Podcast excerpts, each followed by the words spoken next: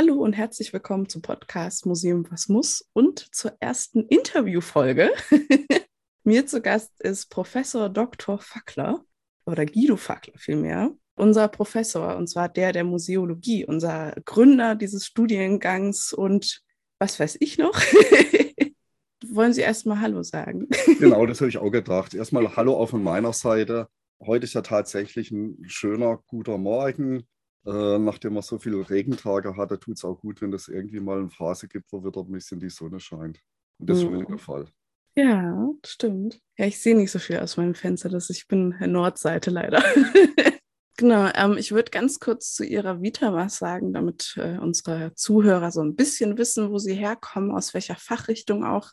Herr hat äh, im Magisterstudium noch, damals vor Bologna, Volkskunde, mhm. Musikwissenschaften und äh, Ethnologie studiert an der Universität Freiburg im Breisgau und hat dann seine Magisterarbeit über Jazzmusik im KZ Theresienstadt geschrieben, was ich sehr spannend fand. Das begleitet sie relativ lange, habe ich gemerkt. Auch in ihrer Promotion schreiben sie über Musik im frühen KZ, also so die Anfänge, wenn ich das richtig verstanden habe. Das auch wieder in Freiburg im Breisgau. Aber ihre Habilitation haben sie hier geschrieben, in genau, Würzburg, genau, genau. über künstliche Wasserstraßen die ich übrigens in meinem Seminar gelesen habe. Fand ich sehr spannend, plötzlich Guido Fackler in einem europäischen Ethnologie-Seminar lesen zu können. genau, und jetzt äh, sind Sie immer noch hier gelandet. Sie sind in Würzburg stecken geblieben, oder? naja, äh, es hat ja auch was mit Familie und Kinderkriegen und dann nicht ständig rumziehen möchten. Äh, so ein Akademikerleben ist insofern nicht immer ganz so einfach, weil man irgendwann, na klar, auf eine feste Stelle rutschen möchte. Und in dem Moment, wo man dann Familie hat, sieht, glaube ich, auch, dass ich ziehe jetzt dahin und ich bewerbe mich da. Das sieht ein bisschen anders, also je nachdem, wie man Prioritäten setzt. Mhm. Insofern sehe ich das eigentlich nicht als ein Stecken geblieben an, äh, sondern das ist einfach auch eine, eine, Familienentscheidung. Und das ist voll okay, finde ich.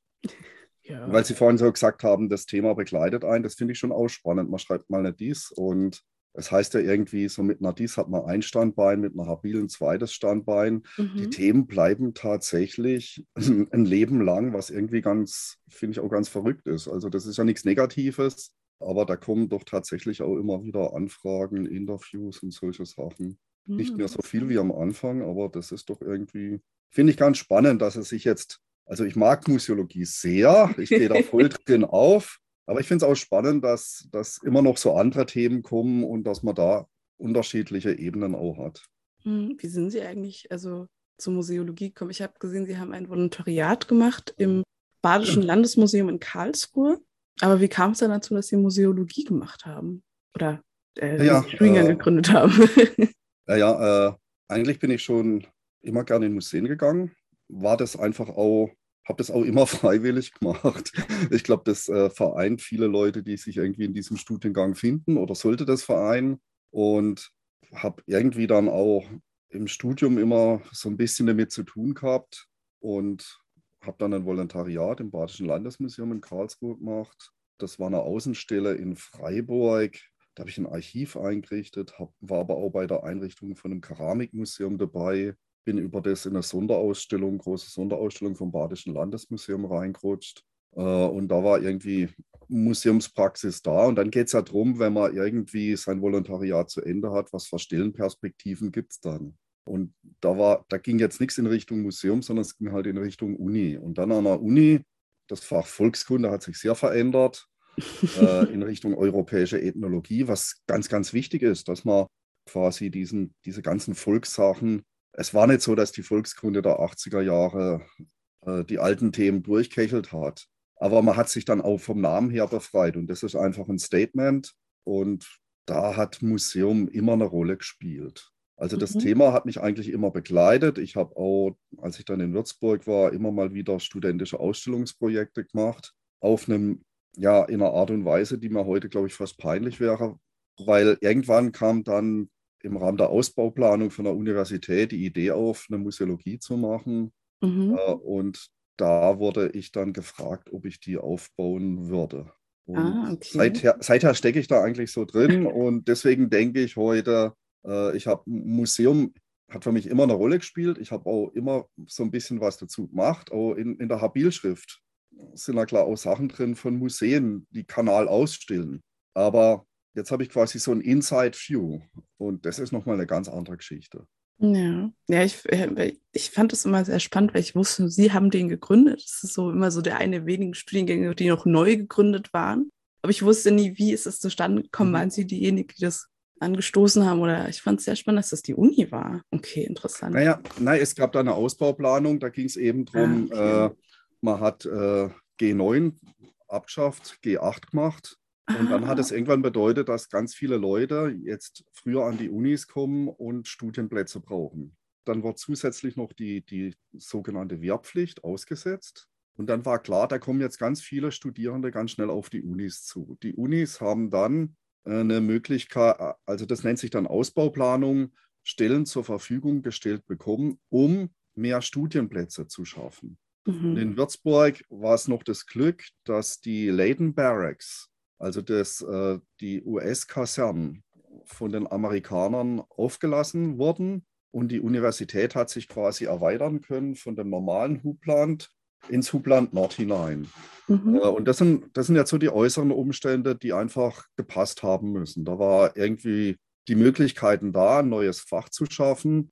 Es gab Räumlichkeiten, weil das ist, klingt so schrecklich banal, aber ohne Räumlichkeiten wird es irgendwie eng. Und Sie wissen ja auch, wie es im Philosophiegebäude, wie eng das dort ist bei allen Fächern. Mhm. Äh, und äh, das war so das Äußere. Und dann wurde ich eben vom damaligen Dekan Ulrich Konrad angesprochen, äh, ob ich das aufsetzen möchte. Und so ist es dann gekommen. Ja, interessant. Ja, ähm, für die Zuhörer, wir haben ein riesiges, äh, so ein riesiges Uni-Gelände und auf der einen Seite sind so die ganzen Naturwissenschaften, dann gibt es dieses riesige Fehlgebäude was ich so ein bisschen als Labyrinth bezeichne, weil ich da, also da kommt man gar nicht durch. Teilweise. Und dann kam es die Kasernen, weil wir ein ehemaliges US-Army-Center sind. Ich bin mir gerade nicht sicher, ob es ein Center war. Aber ja, das war schon ein richtig großer Standort. Ja, ja. Äh, da, da waren richtig viele Amerikaner. Es gab mal die größte Shopping Mall Europas. Da, das ist die Ecke, wo der Rewe drin ist. Aber diese Ausbaubeladung hat halt bedeutet, ähnlich wie wir es jetzt ja auch haben. Jetzt ist ja auch eine Phase, mhm wo es so eine Hightech-Offensive des Freistaats Bayern gibt, wo man sagt, wir müssen mehr mit Digitalität, Digitalisierung machen. Und es ist nicht eine Sache, die betrifft nur die Informatik, sondern die betrifft quasi jedes Fach, wird sich grundsätzlich verändern, verändern müssen. Und äh, das ist quasi so eine Stellenoffensive. Und das hat mhm. auch bedeutet, Ausbauplanung, die Uni erweitert sich räumlich, die Uni kriegt neue Fächer, neue Stellen äh, und muss allerdings ihre Studierendenzahlen auch hochtreiben. Das heißt, wenn die Studierendenzahlen mal ein bisschen ausbleiben oder runtergehen, vielleicht mit einer Corona-Delle oder sowas, dann verfehlt die Uni quasi ihre Zielplanung mhm. und kriegt dann auch weniger Zuweisungen. Also das ist nicht nur witzig, das ist quasi auch so ein, so ein, so ein harter Wettbewerb. Die Uni schließt eine Zielvereinbarung ab oder die Fakultäten und die muss sie dann auch erfüllen. Mhm. insofern war das quasi der äußere Rahmen. Und dann hat es mir, glaube ich, inhaltlich ganz gut gepasst. Eine Fakultät, die mehrere Museen hat, Mineralogisches Museum, äh, Martin von Wagner Museum mit Gemälde- und Antikenabteilung, dann ganz viele Universitätssammlungen hat, da hat es irgendwie ganz gut reingepasst. Und es war von Anfang aus so gedacht, dass das Fach eine sogenannte Querschnittsdimension erfüllen soll. Das heißt, äh, das hat sehr viele Schnittstellen zu äh, zu sehr unterschiedlichen Fächern, was ich auch nie gedacht hätte, dass ich mit einem Fach wie Museologie tatsächlich so irre viele Anknüpfungspunkte innerhalb der Uni finde, auch in die Nebenfächer. Also in die, nicht die Nebenfächer, die anderen Fächer. Beispielsweise das Ausstellungsprojekt mit dem Biologiezentrum. Also plötzlich kann man sich auch mit Biologen unterhalten oder solche Sachen. Das finde ich irgendwie sehr, sehr öffnend, äh, was auch der Horizont angeht, ja. Mhm. Ja, dann äh, kommen wir wieder zurück zur Museologie, mhm. nachdem wir jetzt die große Gründung durchgesprochen haben. Was ist eigentlich, also erstmal, was ist für Sie Museologie und hat sich das über die mittlerweile zehn Jahre verändert, diese Definition, die Sie haben? Mhm. Und zwar zum Fach und nicht zum Museum selbst erstmal. ja, ja, aber beides hängt mir, glaube ich, ein bisschen damit zusammen. Äh, Museologie hat, glaube ich, in Deutschland immer noch sehr stark das Verständnis von inventarisieren, dokumentieren. Wenn man mal vom Namen ausgeht, dann ist es irgendwie per se für Museum zuständig. Und zwar in seiner ganzen Bandbreite, würde ich sagen. Also das umfasst eben mehr als inventarisieren und dokumentieren. Und das war tatsächlich in der Anfangszeit schwierig, dass man da wirklich nur das verstanden hat. Jetzt habe ich äh, eine klassisch kulturwissenschaftliche Ausbildung hinter mir und äh, für mich war das tatsächlich so, dass mich immer auch Fragestellungen interessiert haben, nicht nur wie macht man Museum, sondern was, was sind das für gesellschaftspolitische Entwicklungen, die sich darin widerspiegeln? Und wie kann ich das eben auch reflektieren, was Museum für ein Bild von Geschichte, von Naturwissenschaft und, und, und abliefert? Also in dem gesammelt, dokumentiert, beforscht und ausgestellt und vermittelt wird. Äh, und das ist eine dezidiert kulturwissenschaftliche Fragestellung, das, äh, äh, die, die eben weggeht von diesem rein Dokumentieren oder Inventarisieren. Und das ist eigentlich immer stärker geworden und auch immer spannender.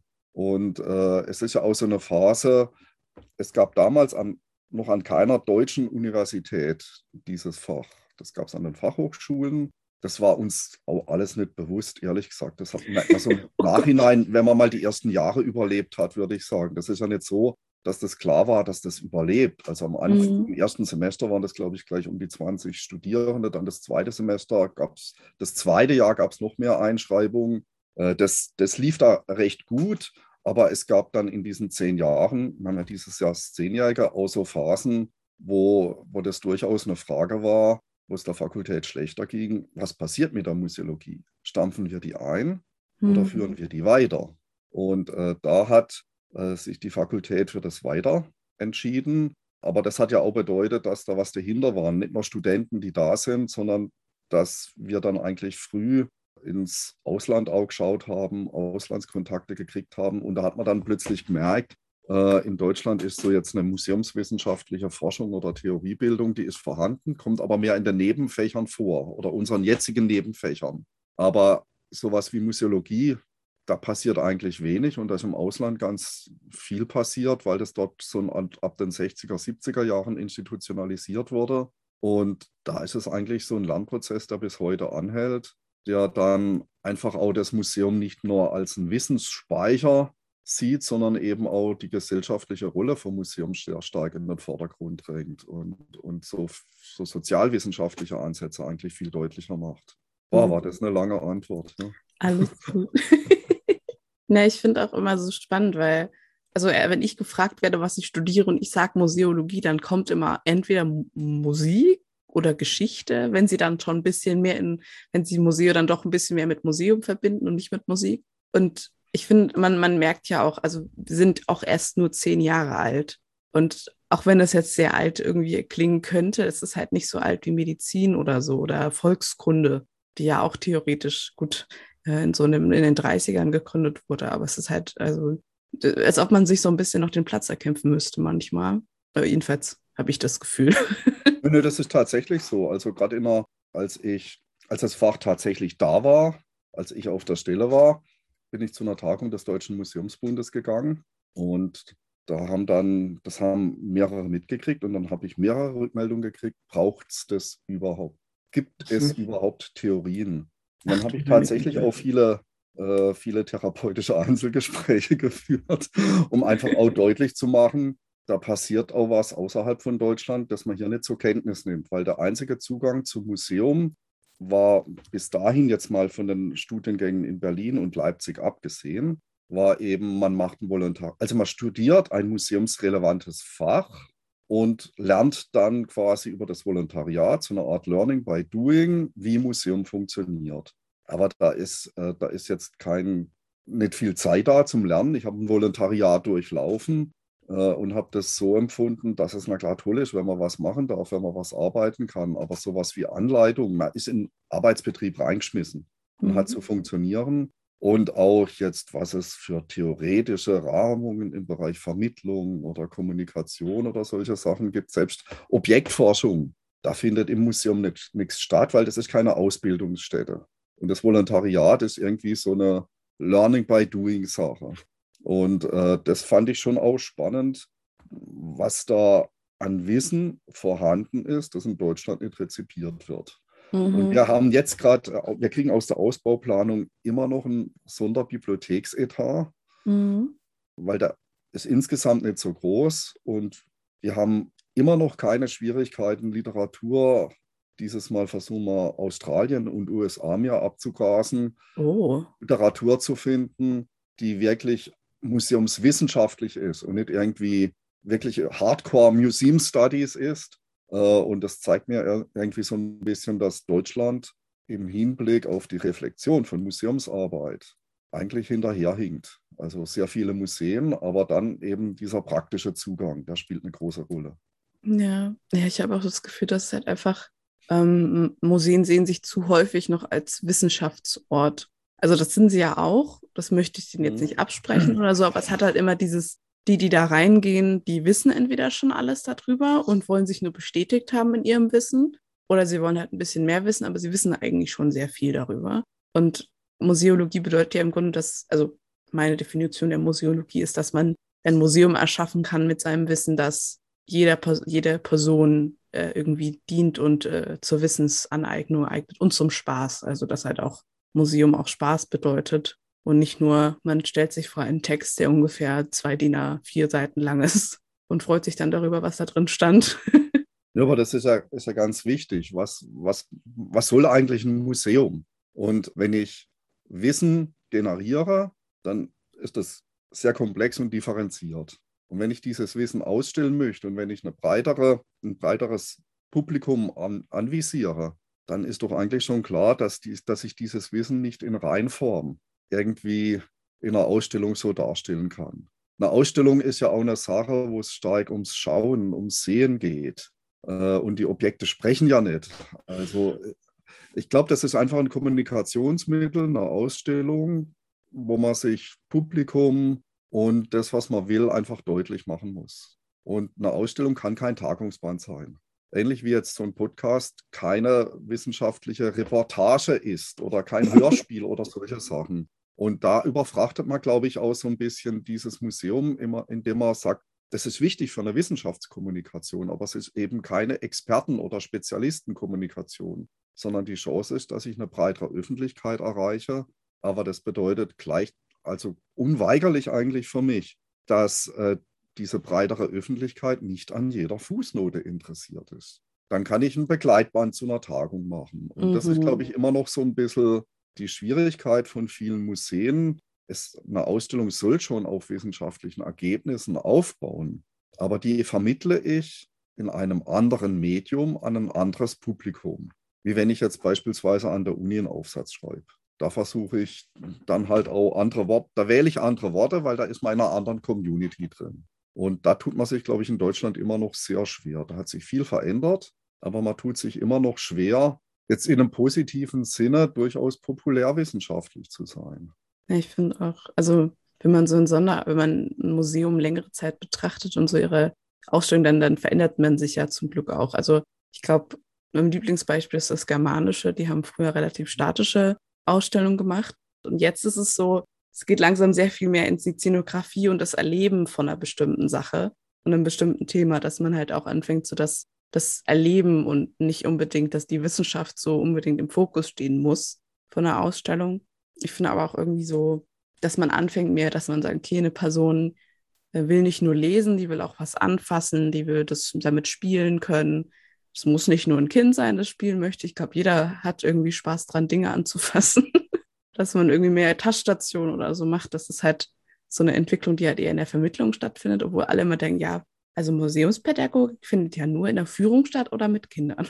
Mhm. Was halt auch nicht der Fall ist. Ich glaube, das ist einfach so eine, eine generelle Veränderung der, der, des eigenen Bewusstseins sozusagen. Aber ich, äh, ich glaube, das ist auch, auch so ein auch so ein bisschen ein Problem, dass es so ein Fach wie Museologie noch nicht so richtig stark gibt oder Museumswissenschaft, weil das ist eben ein anderer Zugang. Wenn ich quasi als europäischer Ethnologe eine Ausstellung gemacht habe, dann bin ich am Inhalt interessiert und an den Objekten. Wenn da noch dazu kommt, dass ich einen museologischen Background habe, dann weiß ich, dass diese Institution nach bestimmten Spielregeln funktioniert, dass sie exkludierend ist, weil sie irgendwie so einen Bildungshabitus hat. Dann weiß ich aber auch, dass ich Menschen in einem Raum nicht nur erreiche, indem ich irgendwas in eine Vitrine stelle und einen Text daneben hänge, sondern indem ich mit der Raumwirkung spiele. Und dann wird plötzlich dieser Vermittlungsaspekt, und vermitteln meint eben viel, viel mehr als Museumspädagogik. Eigentlich könnte man auch sagen, gerade eine Ausstellung, das ist ein Vermittlungsinstrument per se.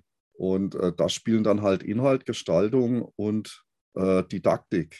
Die müssen zusammenspielen. Aber wenn ich nur an einer inhaltlichen Ebene festhänge, dann interessiere ich mich nicht so für die Gestaltung und für die Didaktik. Und das ist, glaube ich, der Blick, den die Museologie haben muss oder unsere Spezialität, dass man nicht nur auf das schaut. Und da spielt es ja schon beim Text eine große Rolle. Es gibt ja so immer äh, äh, so, so, so, diesen Spruch, die Leute lesen nicht mehr, das Bildungsbürgertum bricht uns weg. Da bin ich immer sehr, sehr skeptisch und denke mir, vielleicht kommuniziere ich einfach falsch. Also Texte werden oft relativ spät geschrieben für eine Ausstellung und man arbeitet viel zu wenig dran. Und dann sind die einfach auch abschreckend. Ich kann das aber auch anders machen, indem ich Texte in einer anderen Art und Weise schreibe. Und das ist, glaube ich, auch die Stärke von der Institution, dass sie sich da verändert, dass sie sich öffnet. Aber dann bedeutet das eben, dass quasi die fachwissenschaftliche Deutungshoheit nicht mehr der alleinige Maßstab ist, sondern dass eben auch das Gestalterische, das Visuelle, das Narrative, das Didaktische, das Vermittlerische, dass das eben auch mit reinspielt. Oder eben auch solche Sachen wie, und da geht es eigentlich parallel, wie verändert sich Museologie, wie verändert sich Museum. Da das beispielsweise auch, äh, dass man weiß, seit dem Reflexive Turn Wissenschaft an sich kann jetzt nicht per se neutral und objektiv sein, sondern die steckt ja auch in gesellschaftspolitischen Zusammenhängen drin. Mhm. Und dass man sich die eben auch bewusst macht. Und jetzt gibt es ja auch ganz viele Anstrengungen, wo man sagt, Museum soll Haltung zeigen. Äh, die können nicht sagen, das reicht, ich bin jetzt objektiv. Diese ganzen Debatten um koloniale Kontexte, die interessieren mich nicht. Und dann versteht man aber auch ganz gut, warum Museum eben mehr ist als nur Wissen, weil es eben auch Bilder reproduziert oder produziert und dann hat man auch eine Verantwortung, wie gehen wir jetzt mit unserer Sammlung oder was bedeutet das, wie kam unsere Sammlung zustande und gibt es da doch nicht Kontexte, die man heute so nicht mehr einfach unhinterfragt stehen lassen kann. Ja, man, man merkt schon, dass Museen sehr viel mehr reflektieren, sich selbst reflektieren und schauen, was, was mache ich mhm. jetzt eigentlich gerade, was, was sollte sich denn auch verändern. Also ich glaube, in manchen Museen, die brauchen ein bisschen länger, habe ich das Gefühl. Weil also vor allem so, also böse gesagt, ethnologische Museen, die fühlen sich, also manche nicht, das möchte ich auch sagen, aber manche mhm. sind halt noch in diesem, ich zeige, ich mache ja nichts Schlimmes, ich zeige ja nur fremde Kulturen, aber das ist es halt mittlerweile nicht mehr. Und ich finde es auch, also ich weiß jetzt, also ich möchte nicht zu den bösen Themen Restitution und so kommen. und die sind ja gar nicht böse. Also das darf man ja hinterfragen. Wir hatten letztens in, in einem Seminar jemand, dessen, der stammt aus Nigeria mhm. und dessen Familie gehört zu diesem, zu diesem Clan der Bronzegießer. Der lebt jetzt schon lange in Deutschland mhm. und der hat na klar eine ganz andere Sicht, wo die Benin-Bronzen hingehören. Der sagt aber auch, ich weiß gar nicht, ob das gut ist, wenn die ein eigenes Museum kriegen, weil für uns sind das religiöse Gegenstände, mhm. die in den Palast gehören. Dann macht die wieder in den Palast rein. Und so eine Sicht die ist einfach wichtig, die hat man nie gehört, sondern man hat gesagt, als Europäer, oh, das ist aber schöne Kunst aus Afrika, die möchten wir haben. Und äh, dann ist das kein böses Thema, sondern es hat was mit Augenhöhe, mit Augenhöhe und Respekt vor anderen Kulturen zu tun, mit Diversität zulassen und auch aushalten. Das ist ja nicht unbedingt einfach. Ja, das vor allem. Ich glaube, das einfach ist das Problem. Es ist nicht einfach zu sagen, oh, also die Frage ist, ob man irgendwas auch zurückgibt. Es gibt ja sehr viele Möglichkeiten. Also zurückgeben ist die einfachste, würde ich, aber auch die schwerste. Und es gibt halt so, so Kombimöglichkeiten, wie man ja auch sein Erbe so ein bisschen verändern kann oder aufarbeiten kann, finde ich. Ich weiß, also es ist mal so eine, es ist so eine Riesendiskussion, finde ich immer. Ich bin ja, ja, aber, aber ich glaube einfach, sich zu öffnen für Zusammenarbeit, für Kooperation äh, und einfach mal für eine andere Sicht zu öffnen, das muss quasi das Mindeste sein. Und dann merkt man irgendwie, dass es, dass es ja nicht nur immer um, um Zurückgeben geht. Äh, aber selbst das durfte man nicht in Frage stellen. Äh, und dass, dass es da, wir merken das ja durch, durch Ägypten, dass es ein unterschiedliches Verständnis von Museen und Aufgaben gibt. Und äh, ich glaube, in, in vielen Ländern hat Museum auch so eine eigene Bedeutung oder eine eigene Kultur ausgebildet, die sehr unterschiedlich sein kann äh, und irgendwie auch die gesellschaftspolitische Entwicklung bestimmt. In England, äh, wo man den Sozialstaat abgebaut hat, da sind dann Museen funktionalisiert worden, quasi als ein Agent für soziale Inklusion. Ich finde, unser Studiengang hat da sehr viel, finde ich. Also ich muss auch zu sagen, ich kann ja nur von meinem eigenen Studiengang reden. Ich glaube, so, wenn ich mir überlege, also ich studiere ja Ethnologie und wir machen relativ, also europäische Ethnologie, aber wir machen relativ wenig in Sachen Inklusion. Wir forschen über Inklusion, aber wir machen keine Inklusion. Und ich glaube, das sind so Museen, die halt dann sagen, ja, wir forschen nicht nur drüber, wie sich Sehbehinderte in der Ausstellung führen, fühlen, sondern wir machen das so, dass sie sich wohlfühlen. Ich glaube, das ist dieser große Unterschied in der, also zwischen einer Geisteswissenschaft, die sich nicht direkt mit Museum befasst und dem wirklich, der Muse wirklichen Museologie. Ähm, mhm.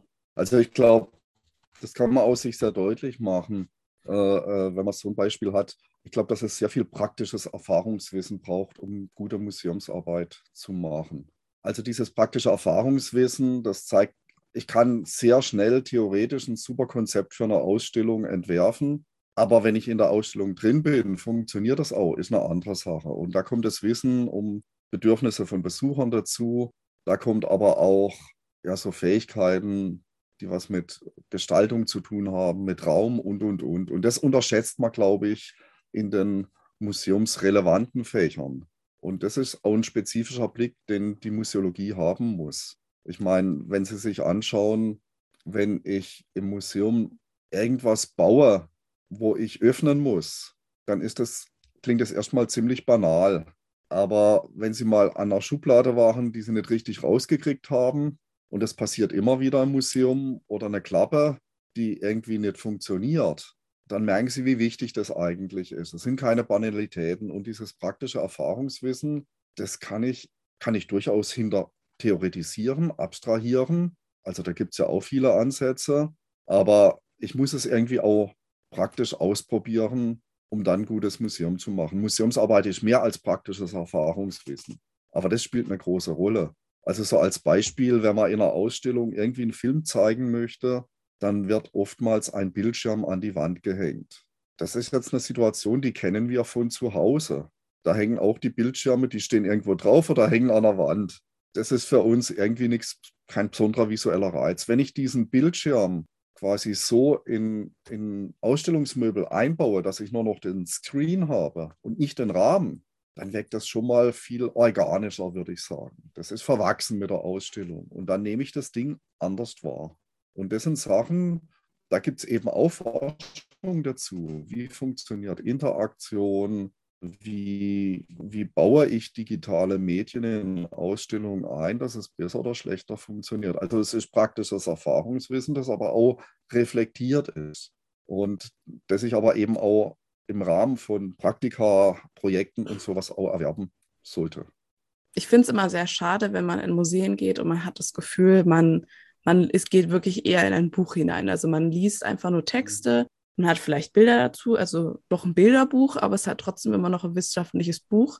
Und man hat nicht so diesen, diesen visuellen Zugang dazu. Also ich bin eine Person, ich, ich oute mich jetzt, ich lese sehr ungern. Ich finde Lesen in vor allem in Ausstellungen blöd, weil ich möchte, während ich lese, ich möchte das Objekt anschauen und währenddessen was darüber erfahren, weil die Details ja dann besser dadurch herkommen. Ähm, deswegen ist so, so sehr viele Texte und man hat das Gefühl, man ist nur, ja, man wird irgendwie so ein bisschen erschlagen davon. Und wenn dann eine Szenografie auch schön ist, also wenn es um Wanderausstellungen geht, dass man das Gefühl hat, man wandert durch so eine Berglandschaft oder ähnliches, dann hat man auch schon so ein anderes Gefühl. Man hat einfach, ja, man, man wird eingetaucht in das Thema, könnte man sagen. Also man ist da drin und wandert durch die Gegend sozusagen. Aber das, das ist ja letztendlich auch der Witz von einer Ausstellung, dass es eben mehr ist als Text und Objekt. Und ich lese gern, aber ich lese nicht gerne im Stehen, beispielsweise. Und das ist die Situation in einer Ausstellung, die ist sehr normalerweise lesen wir nicht im Stehen. Punkt. Mhm. Und wenn Sie mal überlegen, selbst wenn man sagt, reduziert die Texte, dann habe ich irgendwie 20 Tafeln. Auch wenn das 1200 Zeichen sind, dann habe ich ja schon einen ordentlichen Aufsatz gelesen. Äh, ich käme nie privat auf die Idee, diese Textmenge zu Hause im Stehen zu lesen. Also es ist eine sehr unnatürliche Lesesituation. Und dann kommt dazu, und das ergibt die Besucherforschung relativ eindeutig, die Leute schauen aufs Objekt und lesen dann vielleicht den Text. Und das unterschätzt man, glaube ich. Die Leute gehen nicht in eine Ausstellung, um Texte zu lesen. Die lesen Texte, wenn sie quasi einen Reiz kriegen, das Objekt interessiert mich, ich möchte mich weiter informieren. Und das muss man, glaube ich, ziemlich ernst nehmen. Und das ist so, also der, die Frage ist auch, wie verpacke ich den Inhalt?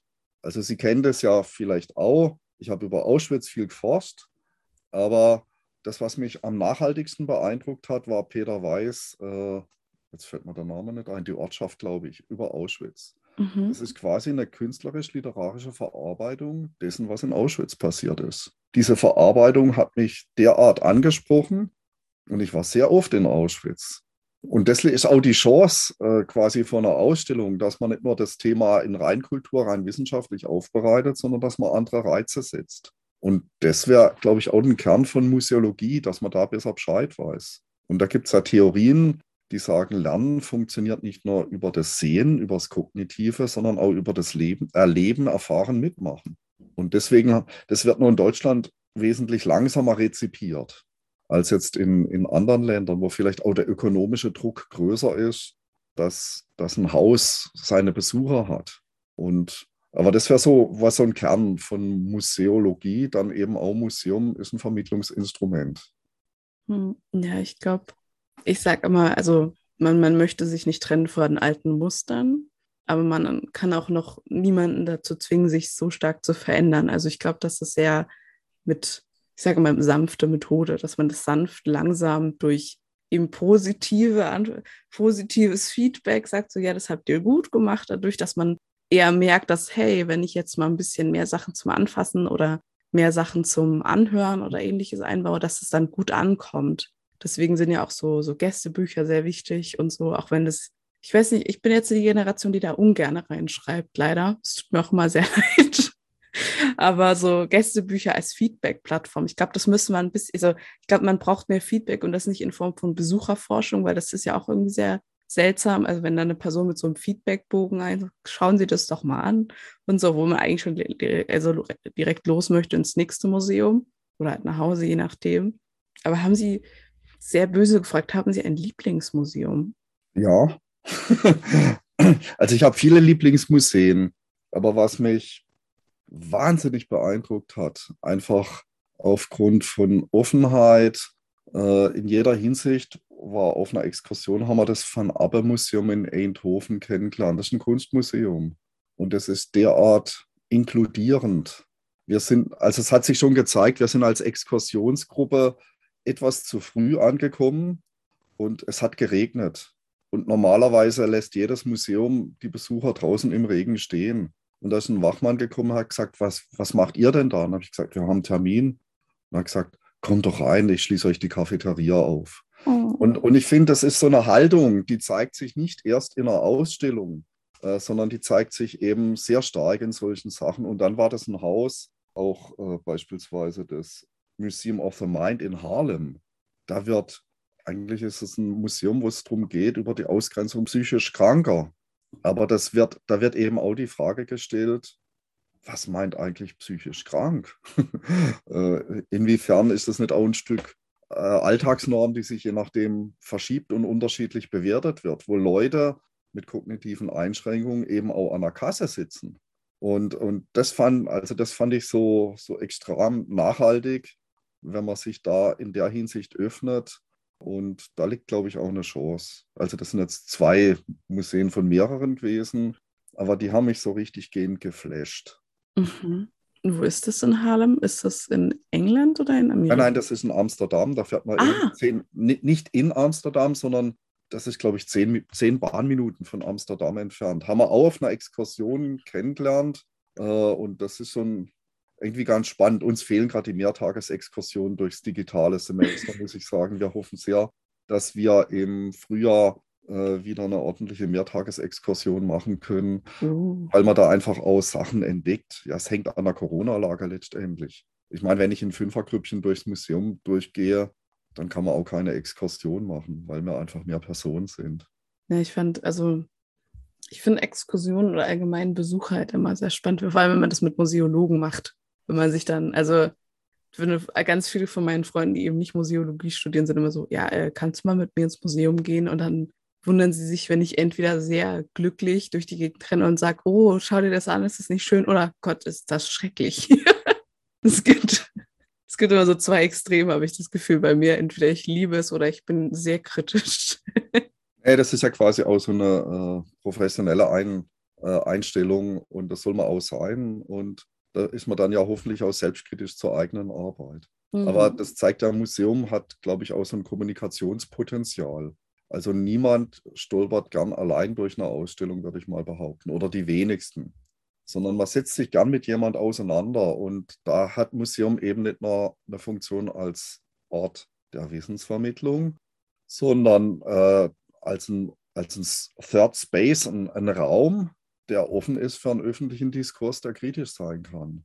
Also in einer Zeit, wo, wo durch öffentliche Räume eher gesäubert werden, wo es, wo man schaut, dass das abgeschlossen wird, wo es, wo es Wohnviertel gibt, wo die Reichen wohnen, die beschützt werden, die sich beschützen lassen, sollte man das nicht unterschätzen. Hier ist ein Raum, der offen ist und der zu einer Auseinandersetzung einlädt. Das muss ich vielleicht viel stärker noch in einer Ausstellung einbauen weil wir, wir sind ja an einer Universität, deren Gebäude atmen jetzt auch wenig kommunikative oder bieten wenige Möglichkeiten zur Kommunikation, eigentlich keine. und, aber, aber das ist, glaube ich, eine, eine Sache, die man auch stärken kann und die das Bedürfnis des Publikums trifft, äh, wo man sich austauscht. Das heißt, Sie sagen, man muss im Museum nicht still sein, man soll reden. Klar. also ich, man muss jetzt nicht die anderen stören und laut rum, kreischend rumrennen, aber ehrlich gesagt, mich macht Stille nervös. Mhm. ich finde halt irgendwie, wenn man in, in ein Kunstmuseum geht, also böse gesagt, dass man da reingeht und man sieht schon, dass alle sehr still ein, ein, ein Kunstwerk anschauen, zum Beispiel. Das ist dann auch immer so, hm, okay, muss ich jetzt, darf ich hier jetzt einer Person dann sagen, wie ich mich gerade fühle, während ich das Gemälde anschaue, oder darf ich gar nichts sagen, so ungefähr? Dass er so langsam der, der, der Respekt auch sich verändert. Oder ich glaube, es, glaub, es spielt auch eine Rolle, was das für ein Thema und was für ein Museum ist, weil dass ich ein Kunstwerk mal in Stille auf mich wirken lassen kann, das verstehe ich durchaus. Äh, und es, es gibt dann eben auch andere Sachen, wo eine Diskussion herausfordern. Und vielleicht muss, müssen Museen mehr auf diese unterschiedlichen Besucherbedürfnisse eingehen, weil weil man ja eigentlich eher stillschweigend davor äh, erstarren soll, würde ich sagen. Und das wäre ja irgendwie auch eine ganz schöne Sache. Und das sind durchaus Themen, die sind nicht nur irgendwie bauch- oder gefühlsmäßig, sondern das ist unterfüttert durch Lern-, Motivationstheorien, unterfüttert durch Besucherforschung. Äh, und das ist in Deutschland auch im Kommen, dass, man, dass die großen Häuser da inzwischen echt auch viel machen. Aber das hat halt auch im Ausland begonnen.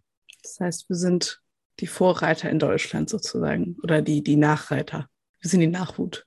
Ich glaube, dass, glaub, dass wir in Deutschland schon noch sehr viel nachzuholen haben, ja. Mhm. Und ich merke das eigentlich, dass deswegen versuchen wir ja auch äh, Kontakte ins Ausland zu machen. Es ist wirklich grausam, dass der Kontakt zu Newcastle, äh, was der Studierendenaustausch angeht, beispielsweise durch den Brexit, ja, zunichte gemacht wurde. Weil das sind, das sind irgendwie ganz wichtige Sachen und da lernt man sehr viel.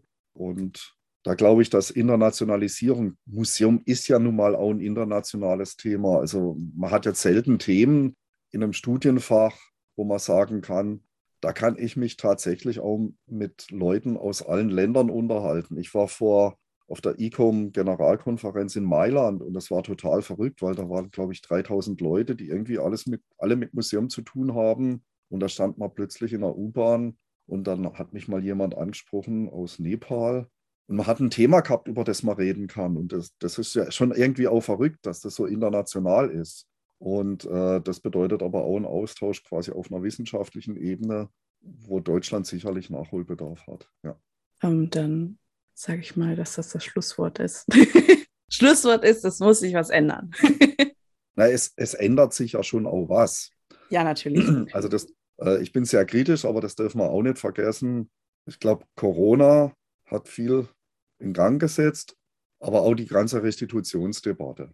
Mhm. Die, die hat viel in Gang gesetzt. Und es sind ja nicht nur, das sind ja nicht nur museumsinterne Debatten, MeToo und solche Sachen, Fridays for Future, Nachhaltigkeit. Äh, das sind einfach Themen, die kommen. Ich habe um elf ein Meeting, um einen Workshop zum Thema Nachhaltigkeit fürs Wintersemester zu organisieren. Ah. Also das sind auch Sachen, die wir versuchen aufzugreifen.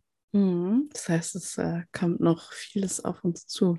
Ja, äh, Semesterbroschüre fehlt ja noch. Äh, das muss ich einfach heute noch abwarten, wie wir das machen. Ja, es ist, es, ich finde vor allem als Studierende ist man halt immer sehr gespannt, was da als nächstes Seminar kommt und so. Also, weil ich auch unsere Vielfalt immer sehr spannend finde. Und wenn dann, dann irgendwie so, also das mit der Soziomuseologie fand ich eigentlich auch sehr spannend, ja. dass man da zwei Tage lang sich mit ganz vielen Sachen da auseinandergesetzt hat. Also unser Studiengang macht das, also macht das schon sehr gut, finde ich. Naja, aber da verändert sich es eben auch. Da, da, rücken Themen stärker in den Vordergrund. Ich meine, die Revision läuft ja auch gerade. Das sind ja alles so Sachen, wo sich das widerspiegelt. Und ich glaube prinzipiell, dass sich Fächer ständig verändern müssen. Äh, dass ich nicht sagen kann, so, jetzt haben wir mal einen Bachelor stehen, den gucke ich in 15 Jahren wieder an. Also mhm. wir gucken den ja auch ständig an oder es kommt Resonanz von der FSI, irgendwelche anderen Sachen, hängt ja auch von Personen ab die wieder Neues einbringen. Es ist nicht immer einfach, wenn man quasi, wenn die Ressourcen nicht so da sind, das alles irgendwie zu organisieren. Und das war tatsächlich momentan, wir sind gerade dabei, die Semesterbroschüre tatsächlich fertig zu machen. Aber es war auch eine Frage, können wir alle Lehraufträge fürs Wintersemester finanzieren? Die hat sich jetzt äh, vor ein paar Tagen glücklich gelöst. das hat jetzt nichts mit unserem Interview zu tun, aber, aber so als Hintergrund das spielt ja auch eine Rolle. Können wir jemanden engagieren? Es ist ja nicht so, dass wir wahnsinnige Honorare zahlen können. Aber ich finde, wenn jemand sich da vorbereitet, dann ist es auch eine Form von Wertschätzung, dass es, dass es da was gibt. Das finde ich schon auch wichtig. Das soll Uni auch nicht arrogant sein. Dann äh, bedanke ich mich, dass Sie äh, sich zur Verfügung gestellt haben. ja, Dank, das, dass Sie da waren. So, der Dank ist meinerseits. Ich finde es ja immer spannend, wenn quasi Initiative aus den Studierendenkreisen kommen. Die treiben uns auch so ein bisschen, äh, die treiben uns auch so ein bisschen vor sich her. Das kann ja auch was ganz Gutes sein. Äh, und ja, vielen Dank für die Reihe, vielen Dank fürs Gespräch. Dann äh, danke ich auch fürs Zuhören und äh, bis zum nächsten Mal. Tschüss. Tschüss.